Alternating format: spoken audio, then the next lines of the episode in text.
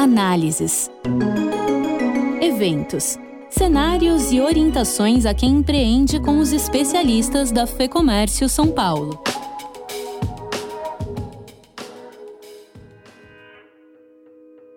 Na última semana, a Comissão de Constituição e Justiça do Senado Federal enfrentou diversos adiamentos na votação da proposta de emenda que trata da reforma tributária.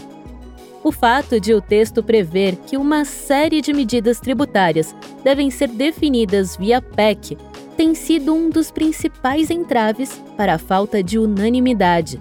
Para esclarecer as principais mudanças desse projeto, número 110 de 2019, e seus impactos, nós conversamos com Fábio Pina e Sarina Manata, que são assessores da FEComércio São Paulo. Começamos ouvindo a Sarina Manata realmente essa proposta, a PEC 110, ela traz uma, uma reformulação profunda aí do nosso sistema tributário. A gente tem duas propostas que têm esse objetivo de é, reformular o nosso sistema tributário. Uma delas é a 110, aí como você mencionou. Então, haveria uma, uma completa reestruturação do, de, do, do sistema tributário que a gente tem hoje. Ele prevê, inclusive, a instituição de uma espécie de um imposto de valor agregado, o IVA dual, que é muito comum na Europa. Então, o que, que ele, em síntese, ele, ele está prevendo? Então, a união aí de duas contribuições de competência da União, que é o PIS e COFINS, com a criação da contribuição sobre bens e serviços, a CBS, é uma proposta é, do Executivo, tem, uma, tem um projeto de, de lei ordinária, inclusive, pretende instituir, e essa proposta, então, ele constitucionaliza essa contribuição. Então, ele coloca na Constituição é, a previsão dessa, dessa contribuição à CBS. E outra questão é a união de dois é, tributos importantes é, de consumo, que é o ICMS, de competência do Estado, e o ISS. Então, haveria a unificação desses dois, desses dois impostos, ICMS e ISS, instituindo, então, o um imposto sobre bens e serviços o IBS. E também essa proposta ela prevê a substituição do, do IPI que a gente tem hoje pelo imposto seletivo IS. Então, em linhas bem gerais, são, são essas propostas aí é, da PEC 110. Pina, como que você avalia essa proposta e, mais do que isso, o movimento aí dessas últimas semanas, né? Por quais motivos esse projeto não, não caminha? É, a, a Sarina já pontuou bem quais são, qual é o modelo dessas, dessas propostas. A gente tem quatro propostas, como você falou, que a gente conhece. As duas mais completas são 110 e 45, mas elas não são, é, no meu entender, adequadas. Né? Elas não são adequadas nem como proposta em si e muito menos pelo momento. A gente caminhou para uma proposta como essa, ou para algumas propostas como essa, e um dos argumentos a simplificação, uma série de argumentos que tem lá, e na realidade a gente não vê exatamente isso acontecer. A gente consegue defender várias propostas sobre esse, esses argumentos, é, mas é o sistema europeu é um sistema mais moderno. Isso não garante que é melhor. Eu gosto de comparar. Você pega o modelo europeu, ficaria parecido, um pouco mais parecido com o modelo europeu, mas muito diferente, por exemplo, do modelo americano, que, que é diametralmente oposto a esse modelo. E, e nos últimos, nas últimas décadas, os Estados Unidos crescem mais que a Europa, gera muito mais emprego, e a renda per capita dos Estados Unidos é maior que a média da renda per capita europeia. É, então, eu não, eu não, sei se exatamente é essa a proposta que vai fazer o Brasil crescer e atingir os níveis, os padrões de, de crescimento e de, de, qualidade de vida da Europa. Eu acredito que não. Inclusive, o que de diferente, na realidade, nos Estados Unidos da Europa é que a carga tributária americana é 25%, a carga tributária da Europa é entre 35% e 40%, parecida com a do Brasil. Não é à toa que o Brasil cresce tão pouco quanto a Europa, a Europa cresce tão pouco quanto o Brasil. Você tem uma carga tributária que inibe investimentos, inibe uma série de coisas. Então, esse é o primeiro ponto que eu acho que não, não dá para qualificar essa reforma olhando, a Europa faz assim, vamos fazer assim também. É mais simples, é mais justo, é menos regressivo. Nada desses, desses argumentos, para mim, ficou comprovado em nenhum momento. Com relação ao fato por que, que a proposta não anda, quando a gente conversa com vários atores políticos, com vários atores que são responsáveis, inclusive, por, por essa votação, a percepção deles é a seguinte: envolve tantos, envolve tantos problemas, tantos interesses, tantas mudanças, que ninguém fala abertamente que é, prefere não votar a proposta, mas é, em off acaba falando: olha, eu não acredito que isso vai avançar. Isso, eu acho que isso é um, é um, é um serviço para o Brasil, a gente ter propostas desse tamanho, desta complexidade, é, e que podem, que são dificilmente vão avançar, enquanto, por exemplo, a Federação do Comércio tem uma proposta de simplificação que pode ser é, é implementada num curtíssimo prazo, sem grandes é, é, traumas para, para as empresas. Essas duas propostas, 110 a 45, a 110 agora que está na, na, na mídia, né? elas trazem muitas modificações para as empresas. E o mais importante para a Federação do Comércio é que a gente tem um Estado mais eficiente, que a gente chama de Estado ideal, que foque, é, que até atue com mais é, é, é força, com mais recursos em algumas áreas, mas o todo desse Estado tem que ser um pouco menor. A carga tributária de 35% a 40% do PIB, como é no Brasil, é que inviabiliza o crescimento. Não é exatamente o sistema tributário. Ele é produto de um Estado que ficou agigantado. A carga tributária e todo esse emaranhado tributário, eles são produto, eles não são a causa, eles são o resultado desse Estado gigantesco. E Sarina, um número chama bastante atenção. Dos 77 milhões de processos da justiça brasileira, 40% têm natureza tributária, são dados do relatório Justiça em Números. Isso mostra que uma simplificação tem efeitos bastante indiretos né, na estrutura do judiciário, mas também no ambiente de negócios, na balança comercial. E aí, pegando o gancho do que o Pina falou, existem soluções que podem ser feitas de maneira indireta? É isso aí, Fernando. É, na verdade, só para deixar claro, a FEComércio ela não acha que o sistema tributário brasileiro ele é o ideal, longe disso, e nem adota uma posição conformista com relação ao sistema atual. Ela só acha que uma reforma tão ampla não, não seria o momento. Então, o que a gente defende justamente é, são alterações de simplificação do sistema tributário, que dê segurança jurídica para o contribuinte, que desburocratize as obrigações acessórias, mas tudo isso a gente poderia fazer com alterações infraconstitucionais, ou seja, sem precisar alterar a Constituição Federal. E esses números é, de, de um contencioso tão grande que a gente tem reflete isso. Nosso sistema, na verdade, é complexo e dizer que unir dois tributos vai simplificar? Não necessariamente. E a gente verifica isso nessa proposta. Então, o que, que a gente acha? Por exemplo, um dos problemas detectados nesse diagnóstico, é, é, aí quando a gente verifica o problema aí do contencioso, é justamente a complexidade. E um dos pontos que a federação justamente defende é que deveria ter, é, ser feita uma consolidação das normas. Há uma previsão, por exemplo, no nosso Código Tributário Nacional, que o, todos os entes, a União, Estado e município, eles deveriam consolidar suas regras num único instrumento. Isso é uma obrigação prevista lá no CTN, mas que ninguém cumpre porque não tem sanção, né? Então, o, o ente que não fizer isso, ele não sofre sanção. Então, o que a, a federação de, defende é justamente que tenha a sanção, né? Porque uma regra sem sanção é uma regra vaga. Então, esse é um dos pontos. As pessoas, às vezes, é, descumprem é, obrigações tributárias por desconhecimento da lei. Então, um ponto aí que poderia ser melhorado é essa questão de simplificação das normas. Por exemplo, a gente está tendo agora, foi criada uma comissão é, para reestruturar aí os processos judiciais e processo administrativo no campo do tributário.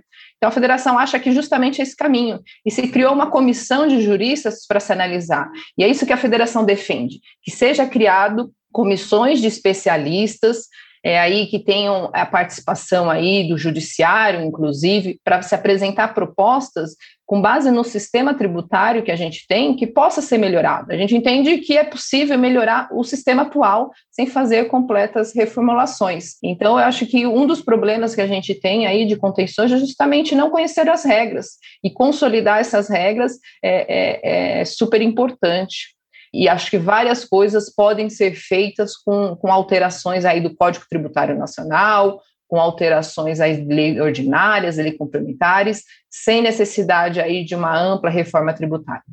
Para finalizar, uh, o que, que dizer para aquela empresa que está esperando um ajuste no sistema tributário? Dá para ter expectativa no ano de eleição, no ano economicamente complicado como esse? Particularmente, eu não acredito e não desejo. É como você falou, é um ano politicamente complicado. A reforma a que está posta, a que nós estamos discutindo aqui, ela cria mais dificuldades e mais complicações, em especial na sua implementação, que nós vamos ter que conviver com dois sistemas tributários. Probabilidade de eu ter, de ao invés de eu reduzir, por exemplo, as querelas judiciais, eu vou aumentar esse tipo de questionamento na justiça. É, além do que, os empresários vão conviver com dois sistemas, a carga tributária a gente não conseguiu, isso foi uma outra coisa que a federação batalhou até agora, a gente quer um mínimo de conhecimento, de transparência, mas tudo ficará para a, regula a regulamentação posterior. Ou seja, a gente não sabe qual é a carga tributária de cada imposto, qual é a alíquota, como vai ser aplicado, quais, quais impostos, quais produtos serão terão imposto seletivo, o que, que fica de fora, o que, que fica dentro, ou seja, vai agregar, adicionar muito mais incerteza, muito mais risco, provavelmente mais custo para as empresas, e num ano eleitoral como esse, acho que politicamente é muito difícil disso eh, evoluir, muito difícil. Essa proposta tem que ser melhor conversada e a federação volta a, a, a, a dizer, né? Como a Sarina falou, nós temos uma proposta que pode melhorar muito o sistema tributário sem criar os problemas que essas reformas criam, sem aumentar a carga tributária, o que é mais importante, e a gente continua batalhando para que haja um consenso em que o Estado tem que ser um pouco menor, com uma carga tributária menor, a gente poder tratar de um, de um sistema tributário é, de forma mais ampla e mais simplificada também. Antes disso, é, é inviável e é indesejável, na minha opinião. E Sarina, para finalizar, é, falando um pouquinho sobre as pequenas empresas em especial, a 110 mudaria alguma coisa para esse, esse público, para essa fatia de empresas? É um ponto interessante, Fernando, que você falou. Apesar de a PEC 110 ela ser expressa e garantir o tratamento diferenciado e favorecido para as micro e pequenas empresas, né, que são as empresas optantes do Simples Nacional, que tem um regramento específico, um regime todo diferenciado, tem um ponto aí que causa muita preocupação aqui da FEComércio, é com relação à transferência de crédito das micro e pequenas empresas.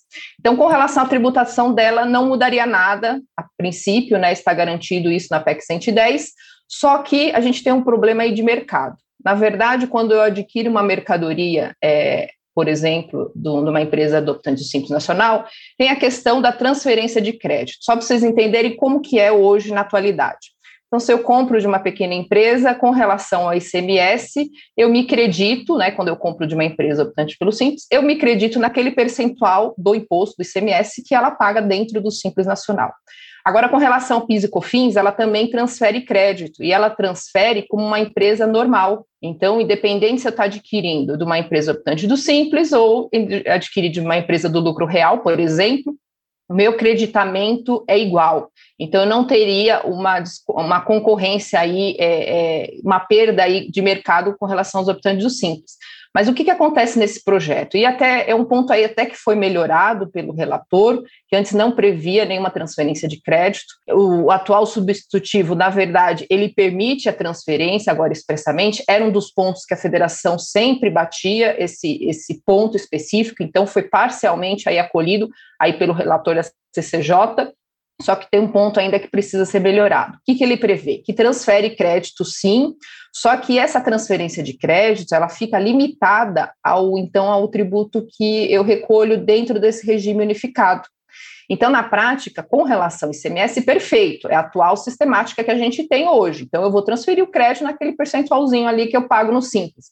Agora, com relação a PIS e COFINS, que seria então criada a CBS, é, vai ficaria diferente, porque agora eu vou transferir o crédito só da, desse tributo, então, que eu recolher aí dentro do Simples Nacional. Eu até tenho a opção, né, é, a PEC 110 até é, dá a opção para a empresa optante do Simples manter o recolhimento unificado ou não, aderir, por exemplo, à IBS, só que daí, se eu não, se eu mantenho o meu regime de tributação no Simples Nacional, eu não transferia esse crédito aí no percentual de uma empresa regular. Então, eu teria um problema, um retrocesso no entender da federação com relação à sistemática atual. Então, a gente fala muito de, de aumento da carga tributária, mas também esse ponto é super importante. A empresa do Simples, é, é, é, a princípio, não teria aumento, mas ela teria um grande problema de mercado aí porque não seria tão atraente, então, adquirir produtos e serviços de uma empresa optante do Simples. Isso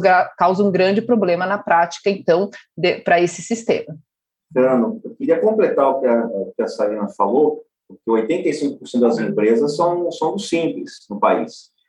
Então, em tese, nada muda nessa reforma, com exceção de algum, algumas, alguns detalhes que a gente, a equipe técnica, em especial a Sarina, está acompanhando, para que não, não prejudique a pequena empresa. Né? A gente está acompanhando muito de perto, já pegamos alguns e outros a gente ainda tem que corrigir, como ela falou. Mas, em tese, nada muda. Uma reforma, a reforma trabalhista teve mais de mil emendas ao longo do seu, da sua tramitação. É, então, imaginar que a, a, a PEC 110 vai sair do Congresso do jeito que ela entrou, né, do jeito que está o relatório, é, um, é, é, é, bastante, é um grau de inocência bastante ousado. E, e há um risco, há riscos para todo mundo, para todos os setores e para todos os portes de empresa. Novamente, uma carga tributária de 35% a 40% do PIB, qualquer mexida no sistema tributário é um baita risco, em especial para o empresário. Nós ouvimos aqui o Fábio Pina e a Sarina Manata. Para seguir acompanhando esse tema, é só acessar o lab.fecomércio.com.br ou o portal da Fecomércio São Paulo. Com entrevista de Fernando Saco e edição do estúdio Johnny Days, esse foi o podcast da Fecomércio São Paulo. Eu sou a Thaís Lenk e agradeço a sua companhia. Até a próxima! Informação e análises inéditas mobilização empresarial, ferramentas de negócios exclusivas. Tudo isso você encontra no lab.fecomércio.com.br. Acesse agora e confira.